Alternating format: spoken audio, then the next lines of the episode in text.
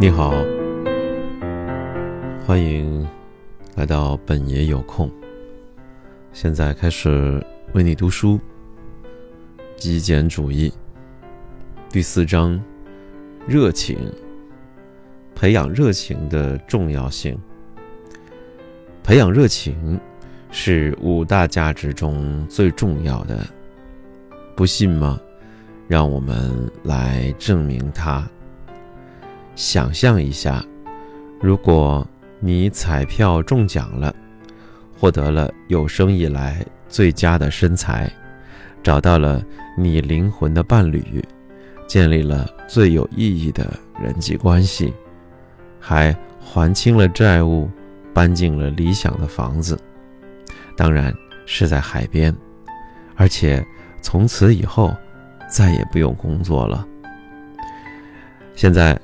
再想象一下，如果你明天、后天、大后天醒来，却无所事事，没有任何事情能让你激动，没有任何事情能让你感兴趣，啊，真恐怖！你只能通过看电视剧或者度假来打发时间。用不了多久，你就会意识到，自己对人生完全失去了热情。如果你的人生中缺乏热情，你就不会感到充实。这就是许多人产生空虚感的根源。你如何称呼自己的工作？回到现实世界。让我们来看一看，你普通的一天是怎么过的？你是经典型的朝九晚五上班族吗？还是在家陪着孩子们，亦或是经营着自己的生意？不管你是做什么的，有时候你对所做之事的喜欢程度，可以从你对工作的称呼上看出来。人们一般会用职业、事业或使命三者之一来称呼自己的工作。当你谈到自己的工作时，你会用哪个词儿？你有职业吗？你有事业吗？还是说你是那种少见的会把工作称为使命的人？可能你有一个职业，例行公事的那种，或者。你有可能目前处于无业的状态，正在找工作。工作是我们生活的社会文化当中必须的。神话一般的美国梦告诉我们，我们就是这样应该做的。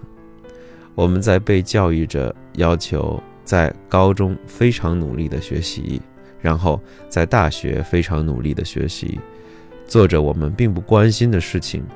这样就能找到一份好工作，一份有着可观收入、固定福利，甚至养老计划的工作。最后，我们就应该四十年如一日的干那份粉碎灵魂的工作。为了有朝一日能够退休，享受几年人生，我们被教育着累死累活的为一家没有生命的公司。勤勤工作，献出最宝贵的东西，就是我们的时间，只为换得一张工资单。我们被教育着，这张工资单能够让我们买到的东西有着极高的价值，比我们比他们实际的价值要高得多。真相是，我们需要金钱来生存，毫无疑问。我们都需要花钱买遮风避雨的房子，为我们提供营养的食物、保暖避寒的是衣衣服、生病受伤时的医疗服务以及其他各种必需品。然而，先前提到的那种循环，我们所宣扬的美国梦，则缺乏意义。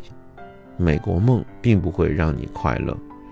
事实上，对许多人来说，这套。理想生活的追求令人感到压抑，注定会成为一个你的赔本生意。